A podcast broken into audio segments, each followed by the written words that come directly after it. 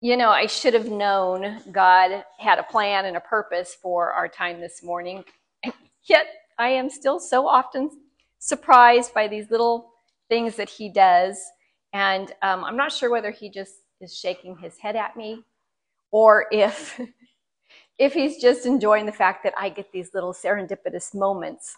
But as I was saving this lesson to my computer, I noticed that the first one that we did this year in January was called The Anatomy of the Sin Nature.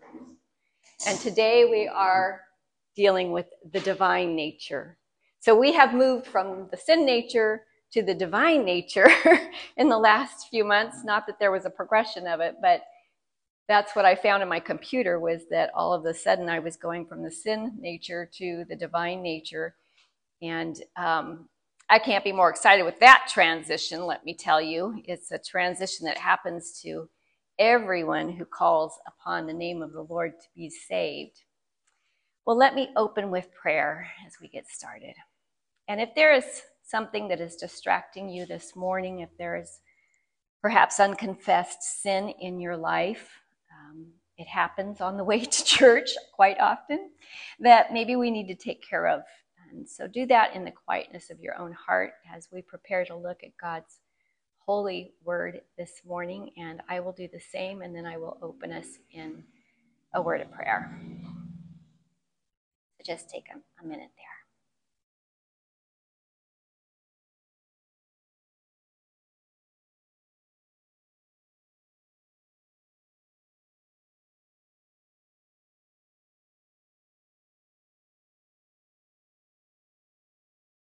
Father God, your word is holy and a lamp unto our feet. Help us to have ears to hear and eyes to see this morning as you teach us through your word and your spirit. Pray that you would be with those who are still on their way, give them safety, and thank you for each one that is here. Father, it's amazing to me that you can take someone with a sinful nature and create in us a divine nature. What a blessing, Lord. And I just thank you so much for that. I pray that your spirit would lead us and teach us as we um, come to you in the name of Jesus, our Savior. And we just thank you for all you're going to do this morning. In Jesus' precious name, amen. So open with me, if you will, to 2 Peter chapter 1. Second Peter chapter 1. And I'm again reading from the New American Standard, but you can follow along in your Bibles as I read. So Second Peter chapter 1, verse 1. Simon Peter, bondservant and apostle of Jesus Christ, to those who received a faith of the same kind as ours, by the righteousness of our God and Savior, Jesus Christ Grace and peace be multiplied to you in the knowledge of God and of Jesus our Lord, seeing that his divine power has granted to us everything pertaining to life and godliness through the true knowledge of him who called us by his own glory and excellence. For by these he has granted to us his precious and magnificent promises so that by them you may become partakers of divine nature, having escaped the corruption that is in the world by lust. The very first sentence, if you haven't got a um, listener guide or a lesson guide, you'll need uh, both of these pages, and they're on this table over here. Um, so you'll need both of those today. One is just simply a diagram to help you understand the concept that we'll be looking at. But the very first sentence of this letter tells us who the author is. We see it, was written by Simon Peter, and this is the same Simon Peter who denied knowing Jesus, not just once, but three times in one night. He is also the same Simon Peter that was restored to a relationship with Jesus along the shores um, that he was so familiar with. And he was not just restored as a follower, but as it states here, a bondservant and an apostle of Jesus Christ. He's writing to those, as we also see in verse 1, that had received a faith of the same kind as ours by the righteousness of our God and Savior Jesus Christ. His letter was written to those believers who had put their faith in Jesus as the Messiah. And there were plenty then, as there is now, who put their faith in a multitude of things. They uh, might put their faith in God, but they don't recognize the deity of Jesus. Or they might put their faith in their works to be good enough to get them into heaven.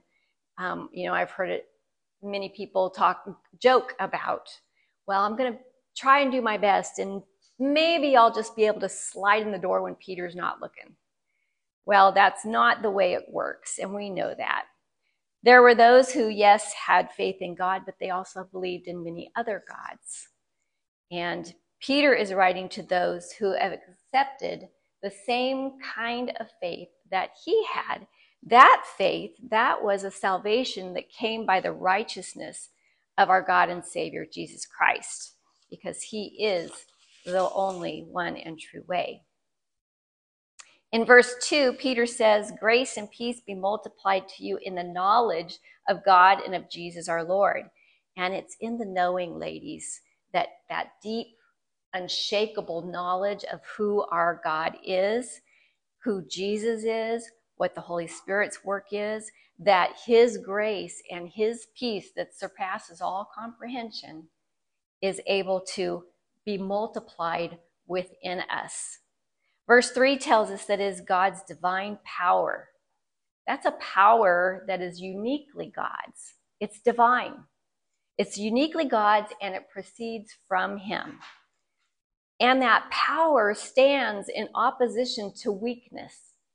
So when we are weak, He makes us strong. He gives us this divine power, making us able to accomplish what He has called us to do. And it's that power that is granted to us, that divine power that granted to us all of those precious and magnificent promises that we find in His Word. Then the godliness spoken of here is devotion to God. Even that comes from the source of, source of God's power. And as we participate with Him, we are looking at God from a God first perspective. So, whatever is going on in our life, our automatic response is what would God want for us in this situation? It's a God first, a God last, and a God everything in between perspective. It's a Godward attitude.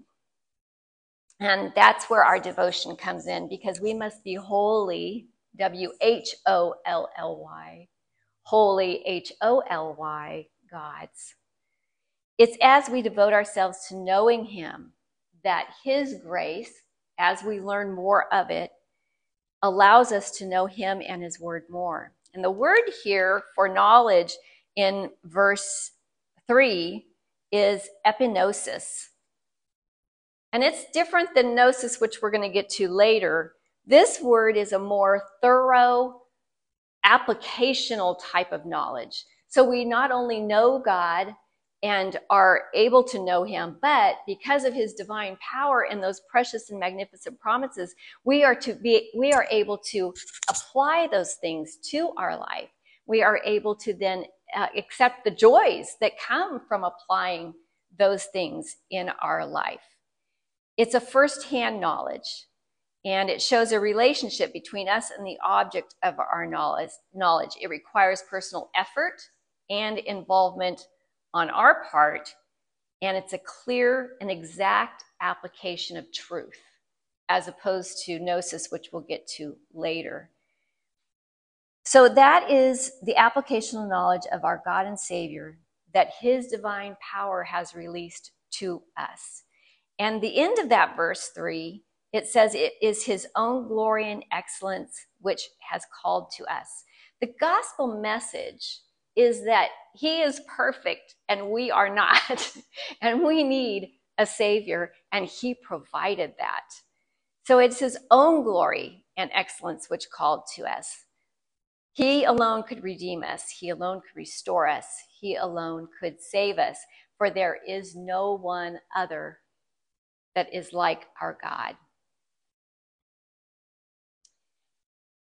God entered into a contract with us. It's a legal terminology that is used in that, those words. When He called to us, it's a repetitive calling. He continuously calls to us, not just to save us, but to keep us within His will, to keep us under the control of the Spirit. And so He has saved us and called us out of our sin nature into a divine nature and it's a legal terminology there, entering us into a contract. He has bound himself to provide for us, for anyone who calls upon his name. We become his partner in this covenant in Christ, and he has given us his word on it. And we all know his word is a whole lot better than ours. We're not quite as faithful as he is, but it is his own glory by his character which we can trust in because it's perfection, and his excellence, which again we can trust because there is no other one with virtue like he like his. That the text says he repeatedly calls out to us in our imperfection and lack of virtue to change us. For when we look at Jesus and we see God in all of his glory, don't we recognize how far we fall short of that? But we can indeed be changed as we place our faith in Christ, because at that moment, He places a divine nature within us, one that we didn't have before, but He births that Spirit into us, giving us His divine power within us. And when we're looking at um, our position in Christ and our fellowship with the Holy Spirit, as a follower of Christ, we then have to apply both of those in order to accomplish what we're going to be looking at today. He's done the work, but we have to choose to live it out. Some of us have been Christians a very long time, and we know that we have a long way to go before we look like Christ. But I think if all of us took a look back to see where we were at that moment of first confession of faith and where we are now, that we would see that there's been progress. Praise the Lord, there's been progress. He has been at work in us, and there is still progress moving forward, even if it's three steps forward and two steps back, we're still getting one step up each time. So he is good to be faithful to us in that way. And the more we know of God and his plan for us, the more that his spirit within us is going to compel us to live out that divine nature that we have rather than the sin nature. It's by his character and virtue he has given to us his precious and magnificent promises. Because God's character is true and it is faithful and it is merciful and it is full of grace, we can count on it. His virtue is unmatched. And when we rely on the promises that we find, when we fully depend on them, if we were just to latch onto a couple of them, how much would that change our life to be able to hold on to those during trials and tribulations? They are precious and magnificent, not only in quantity, but in quality. And because by them we can become partakers of a divine nature. I've mentioned before that I'm I lean towards the ascetic, a do-gooder. Um, I wasn't always that way.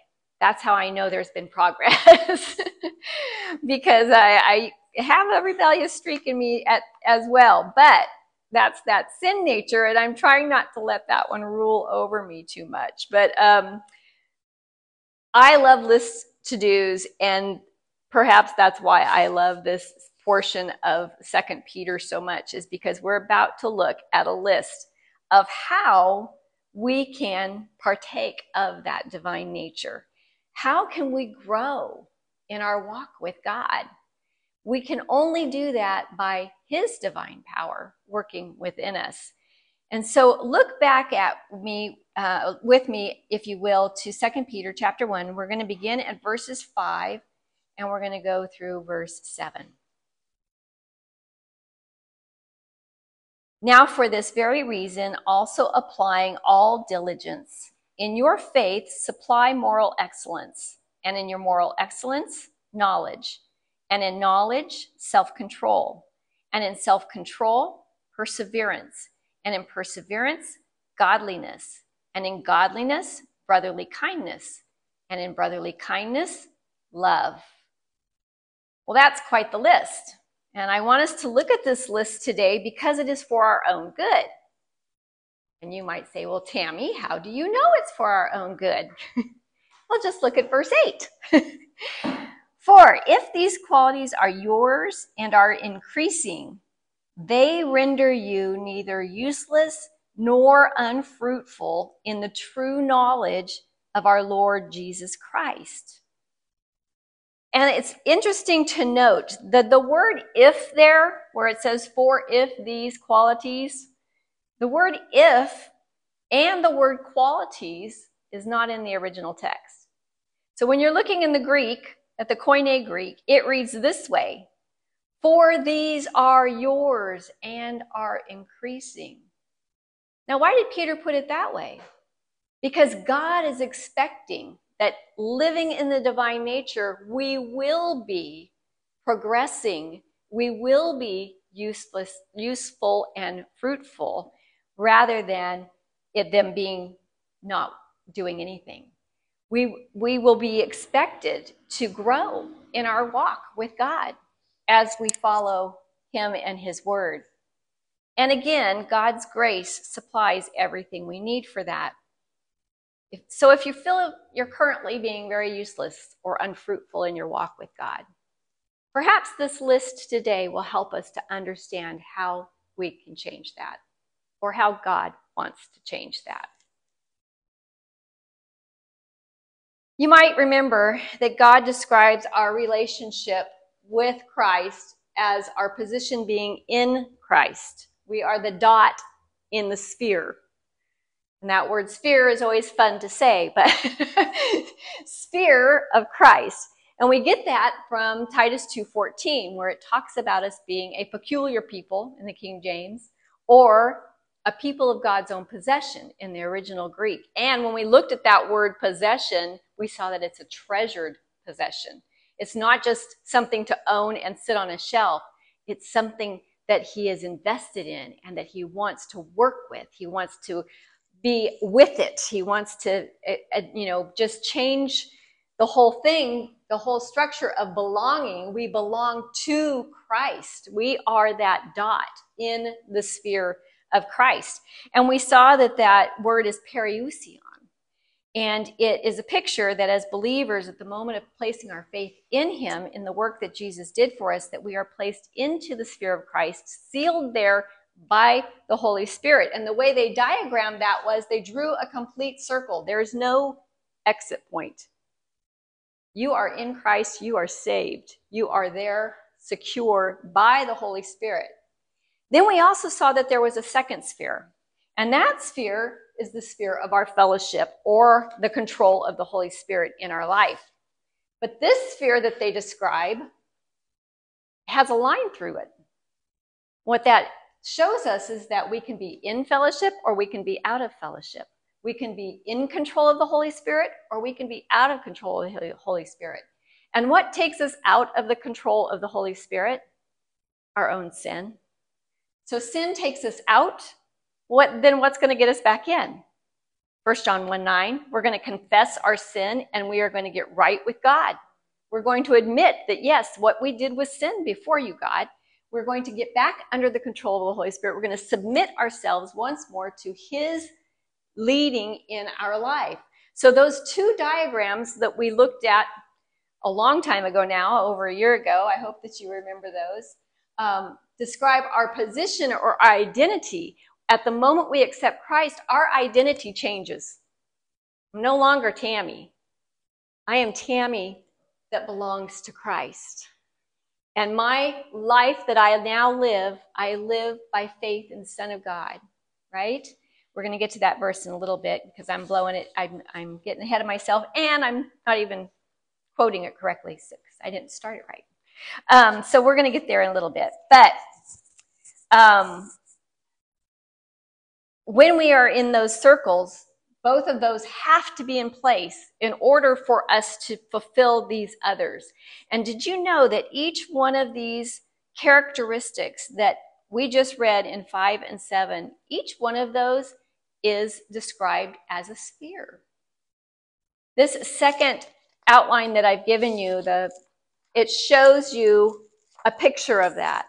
Now each of these are spheres, they're not just circles because they are full. And what we're going to do is we're going to see this morning that as our faith is developed and grows, it's because our moral excellence is growing and our knowledge is growing and our self-control is growing and our perseverance is growing and our godliness is growing and our brotherly kindness is growing and our love is growing. All of those are expanding to be, make us spiritually mature followers of Christ. So we, we know that we have to be saturated, as Ephesians 5.18 says, saturated to the point of control. You know, do not be drunk with wine, for this is dissipation, but be filled with the Spirit.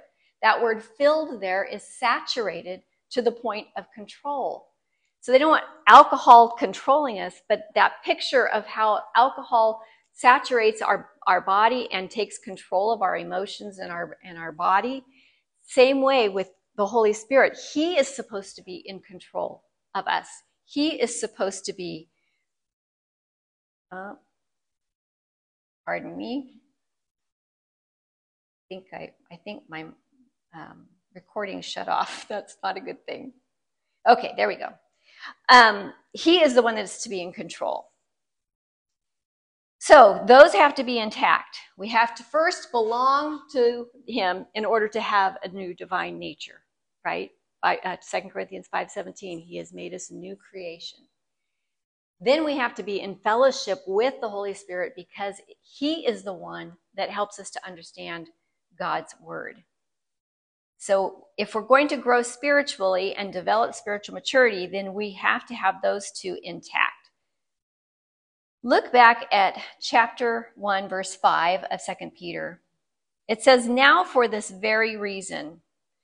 And the reason is that he listed that in verse 4, where he says that we have escaped the corruption that is in this world by lust, meaning the old sin nature no longer has authority over us.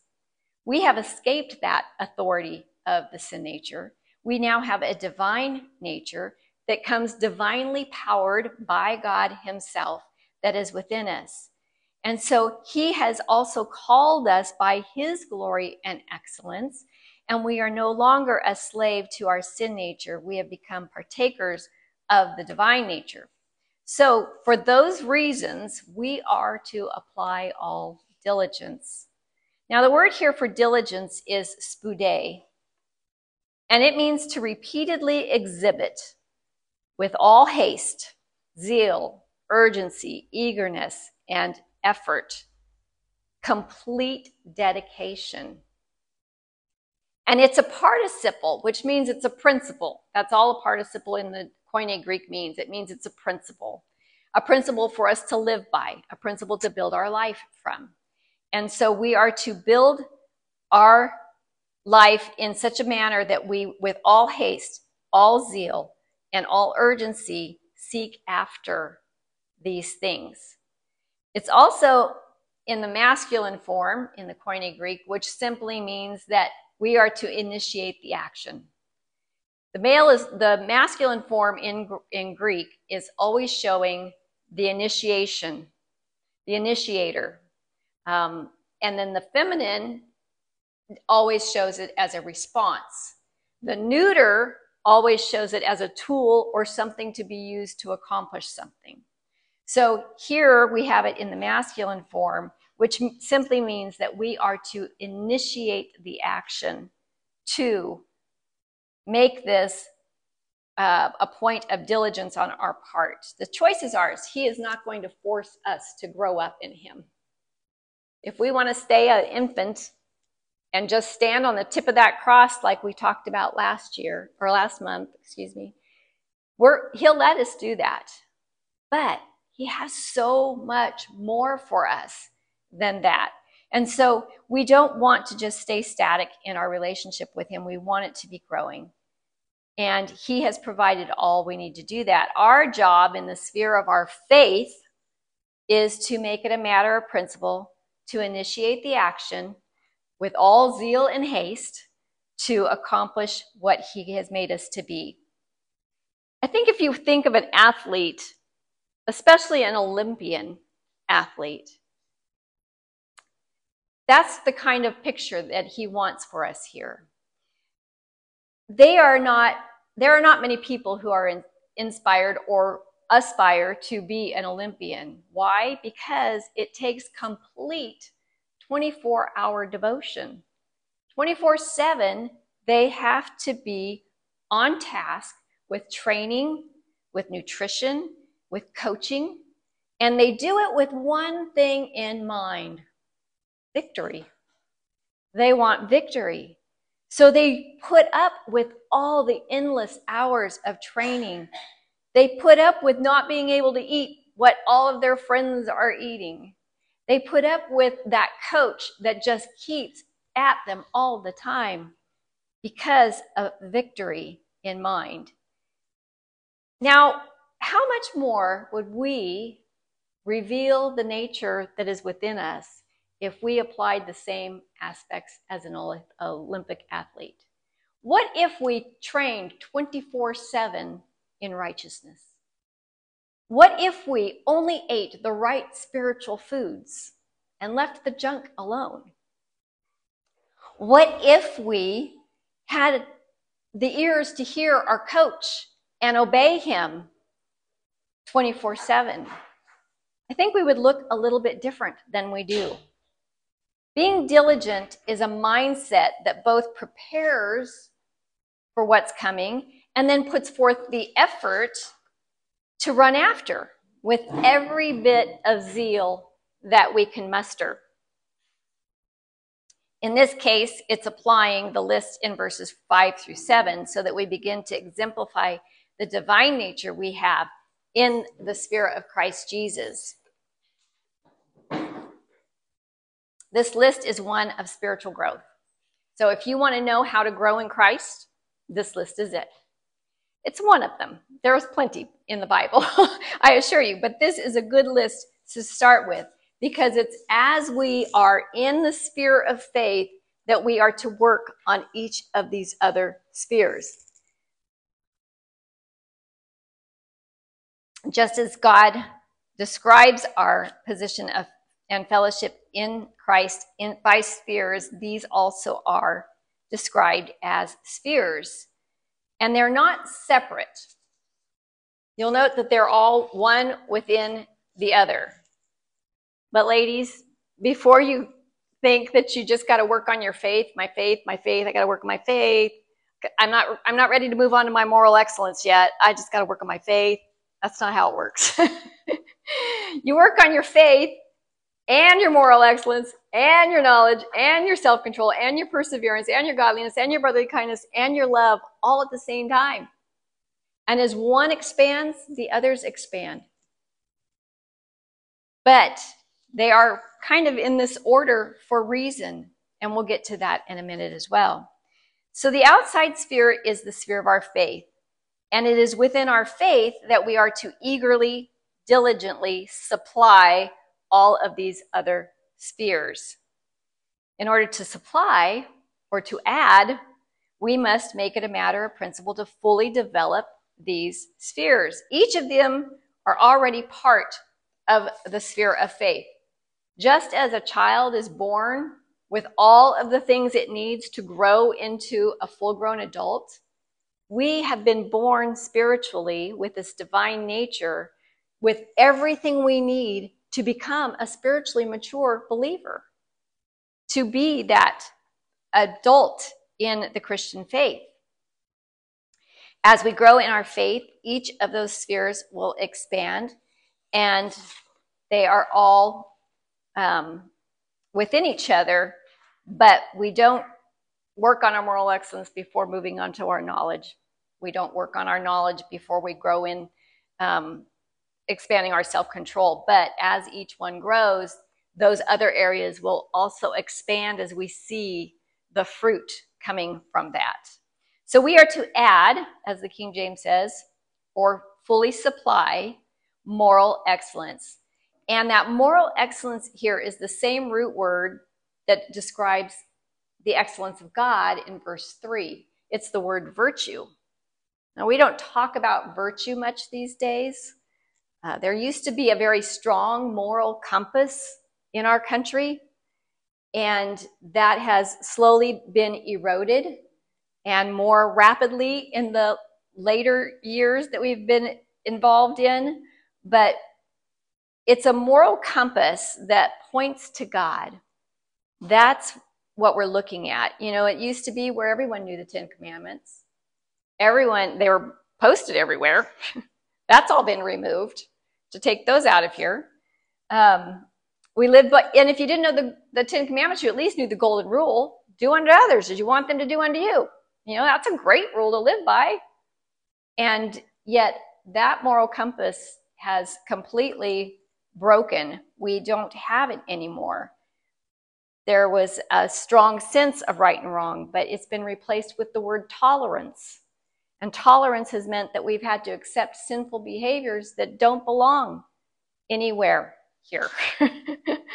well, they belong to this world. They don't belong in a Christian life. Let's put it that way. Tolerance became the key word, and what began as a mantra of live and let live has taken us in a downward spiral until there is no recognition of truth and there is no standard of virtue, unless, of course, you are one that belongs to Christ Jesus. And then we know different. We have been taught differently. We have been told that He is our righteous standard. It is His glory and excellence that called us. And that is what we seek after. Morally, morality must be based on truth, and the only truth we have in this world is this Bible. We have to know the Bible. So Galatians 2:20 Here's the one I messed up earlier. For I have been crucified with Christ, and it is no longer I who live, but Christ who lives in me. And the life I now live in the flesh, I live by faith in the Son of God who loved me and gave himself up for me. That's a good one to memorize because when it comes down to it, that is the reminder we need. I no longer live. This isn't about me, this is about my Savior. As we let Christ live through us, as we participate with His Spirit, we will fully develop the sphere of moral excellence our behavior will change, change. But it is also within that sphere that we have the sphere of knowledge. This word knowledge in this verse is gnosis. It's not epignosis. Remember, epignosis is a thorough, complete, applicational type of knowledge. This is just common knowledge. This is let's just sit down and read our Bible. Let's just go to Bible study and see what it says. Let's just go to church and hear the pastor teacher teach what this God's word means to us. That's the common knowledge. And it's not as thorough of a knowledge as epignosis. Um, we may not have learned how to apply it yet. We may have not have had the Holy Spirit lead us to use it yet, but it's there to draw from. It is a storehouse within us. And that is, as that storehouse expands, in our moral excellence will then expand because we will see how to apply it. We will know how to use those verses that we've heard and those, those doctrines that we've learned about, how to apply those in our life. And that is increasing our faith because we are growing in our knowledge. Our storehouse is getting bigger. So our moral excellence becomes better and then our faith increases because we see the productivity of what God is doing in our life. And you know, Peter, he talks about this growth. If we're going to grow in spiritual maturity, we need to grow in the knowledge of God's word. And he closes his this letter to this group of believers by these words in chapter 3 verse 18 when he says, "But grow in the grace and knowledge of our Lord and Savior Jesus Christ. To him be the glory both, nay, both now and to the day of eternity. Amen. So he closes this letter in grow in the grace and knowledge of our Lord Jesus Christ. Peter wants us to develop an appetite for the Word of God.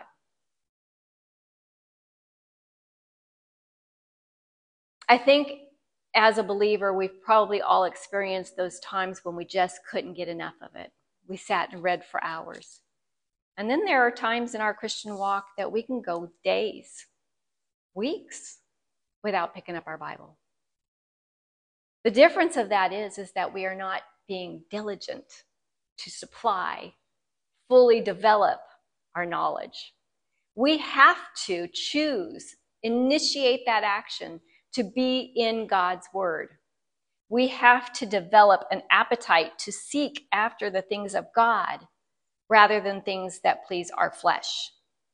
As we partner with God in this divine nature, we're motivated to expand our knowledge of Him and the life that He has for us. And we do that in a twofold way. One, we study the Word, either on our own or under the leadership of a pastor teacher or a Bible study teacher. And then two, we stay under the control of the Holy Spirit so that He can reveal the truth to us. Because it's one thing for us to read it. If you gave this to a non believer and said, read this, what are they going to understand? Not a lot.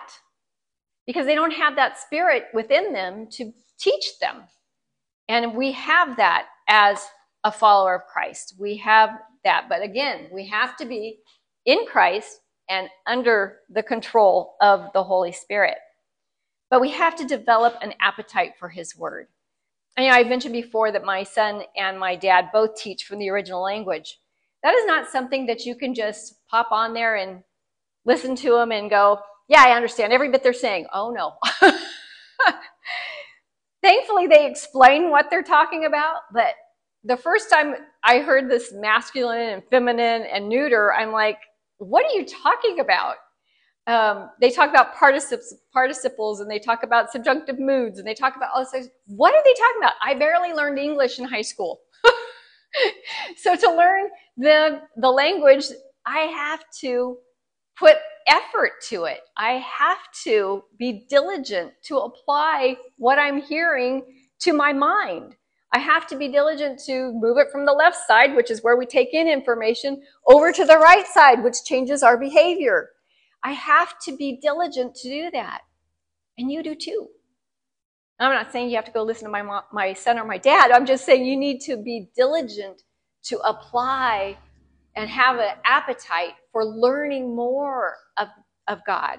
And as we expand that knowledge, we're going to want to know more. And as we know more, we're going to want to walk better. We're going to want people to see a moral excellence in us because we're representing our Christ. And when we're walking in that moral excellence, our faith is going to get bigger and bigger and bigger. And so that is the blessing of having the word given to us.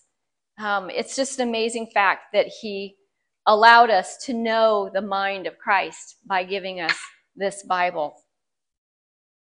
But we have to partner with God and we have to stay under the control of the Spirit so He can reveal the truth of the Word to us. And as we do, another sphere will begin to develop. And that is the sphere of self control. The King James uses the word temperance. The Koine Greek means control the will.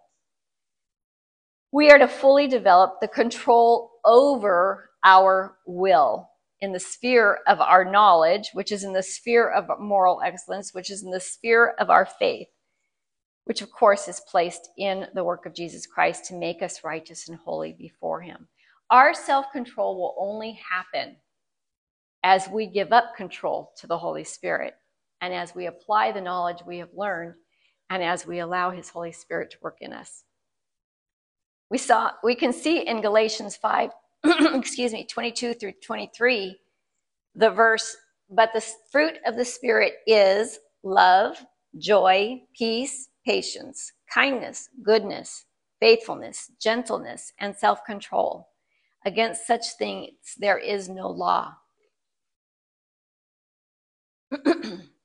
we are blessed that as a part of the fruit of the Spirit, that we are able then to control our will. And as Paul states, if we are to live by the Spirit, we should also walk by the Spirit. And that's in verse 25 of Galatians 2. Or, um, yeah, Galatians 5 22, 25. As we do so and our self control expands, we're going to find the next sphere a little bit easier. The next one is to persevere. The word there is hupomene, and it means to abide under. But this takes it a little bit further. It's not just to abide under, but to abide in contentment under circumstances. As we expand our faith and walk in moral excellence, and we grow our knowledge and we develop our self control, we will be able to then persevere underneath whatever circumstances comes our way because our storehouse will be full of how to deal with that. We will know that we are going to be suffering trials and tribulations in this world. And we will be able to abide under that, under the contentment, because we know that God's in control. We know that He has promised all those promises to us, one that I live by all the time is that He's going to work it to my good. Whether or not I can see it or not, He's promised He's going to work all things to my good if I love Him and I'm called according to His purpose. So we know that we can persevere in contentment because God is faithful and He's going to allow those things that will only help shape and mold our faith. And so we are to perse- persevere and we do that in the sphere of self control, which is based on our knowledge while living out moral excellence as we stand in this faith in the one who has never failed us and he never will. And that leads us to the next sphere. Our perseverance grows, and as we fully develop being content in any circumstance, that godliness is going to become more expanded in our life that devotion to God, because we, we're going to know how desperately we need Him. That devotion to God is ongoing, consistent, and shown by our actions, that we are aiming to please God and God alone. It's a devotion to God. And we develop this type of attitude in the sphere of abiding under contentment in any circumstance. So you see how each of these spheres begin to grow the others. As one swells, the other swells, and the other swells, as we diligently work on them. Look with me, if you will, at Romans 8. Each of these spheres build on one another, within one another, but we are to do it with our mind in the right place. I'm going to back up and read verses 6 through 8 of Romans 8, beginning at 6. For the mindset on the flesh is death, but the mindset on the spirit is life and peace. Because the mindset on the flesh is hostile toward God, for it does not subject itself to the laws of God or the principles of God, for it's not even able to do so. And those who are in the flesh cannot please God. Ladies, if we're going to aim to please God, we cannot be ruled by our flesh. We have to set that aside and we have to diligently pursue our divine nature. The mindset on the flesh is hostile toward God it says in verse 7, for it doesn't subject itself to the principles. What principles are we learning this morning? there is faith that we are to be building up our structure of spiritual maturity. We are supposed to be growing in each of these areas. Hebrews 11:6 tells us that without faith it is impossible to please him. For he who comes to God must believe that he is. And I love this last part. And that he is the rewarder of those who seek him. That's how selfish I am. I love that last part. no, I love it because I know God is faithful. And without my faith, I, I'm unable to please him. So I have to increase my faith. How am I going to do that?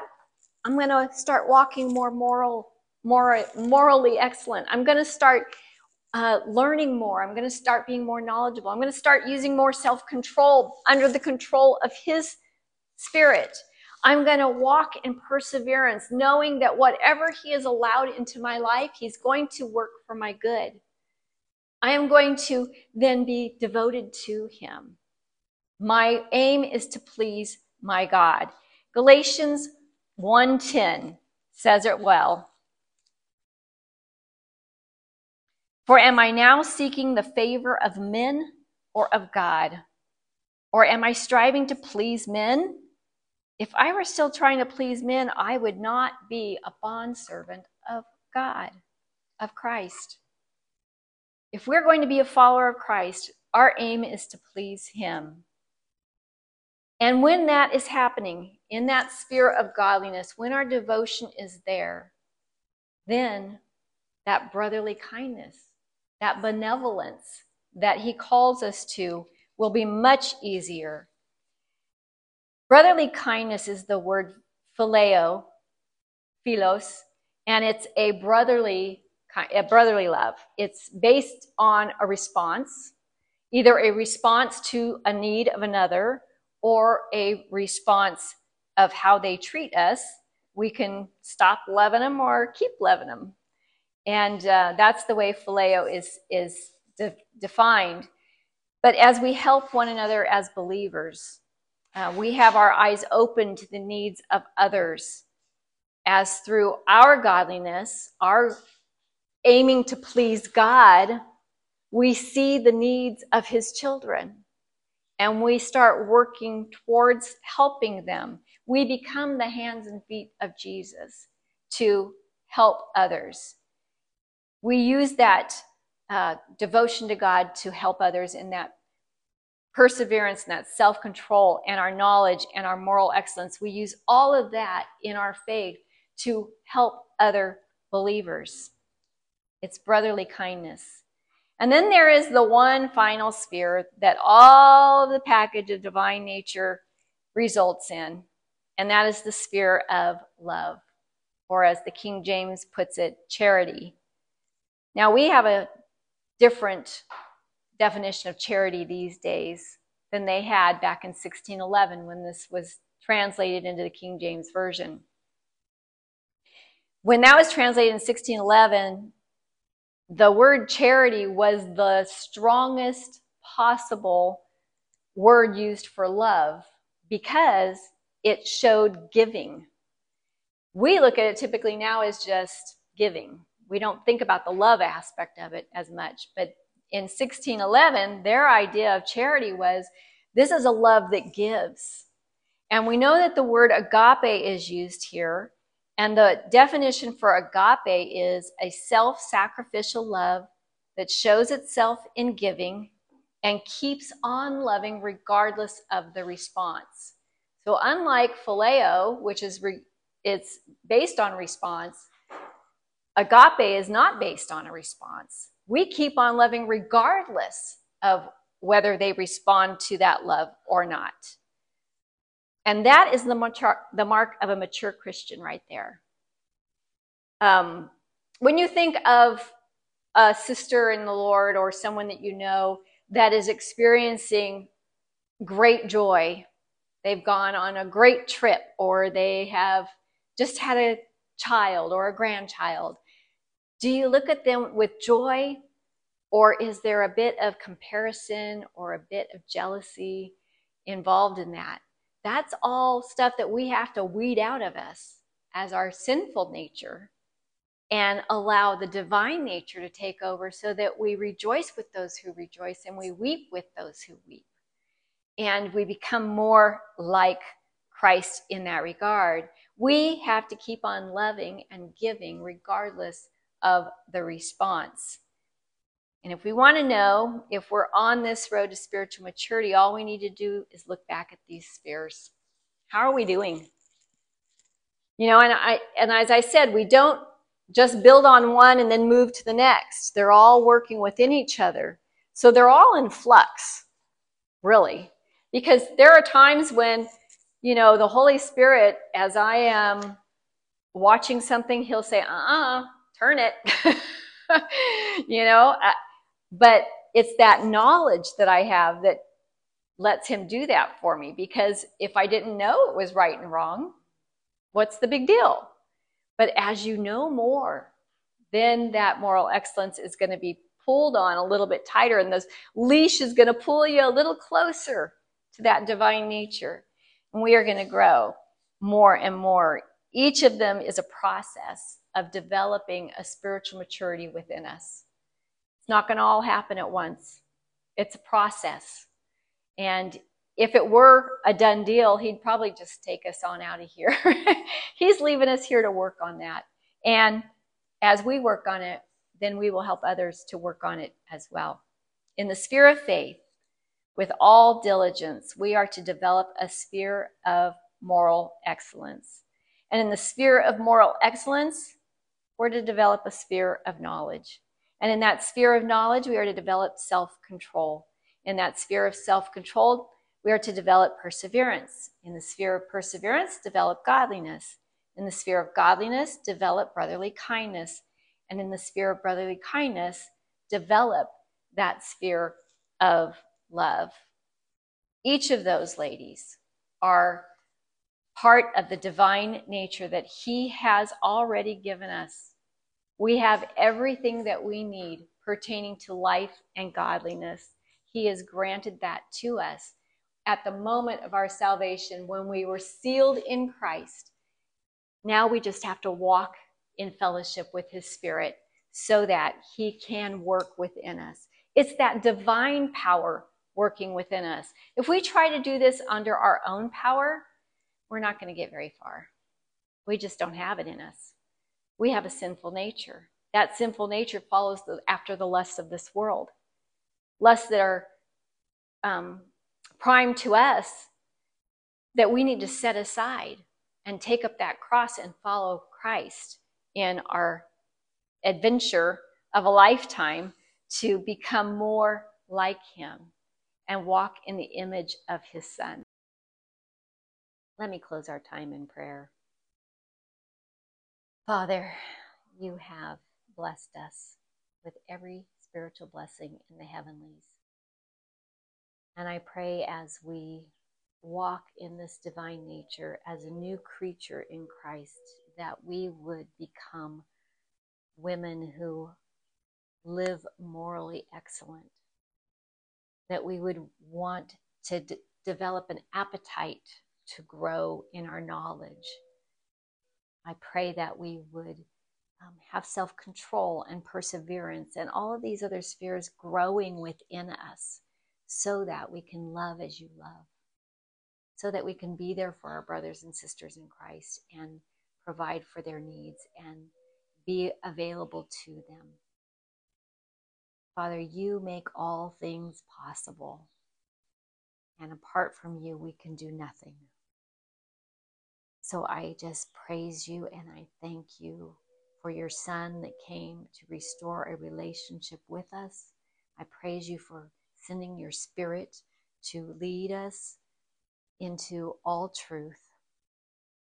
And I pray that you would help each one of us to walk humbly before you in the power and strength of your spirit to develop this divine nature within us so that we would not be tossed here and there, but that we would be standing firm in our faith that faith would be swelling up with all of these other spheres that you have developed in us.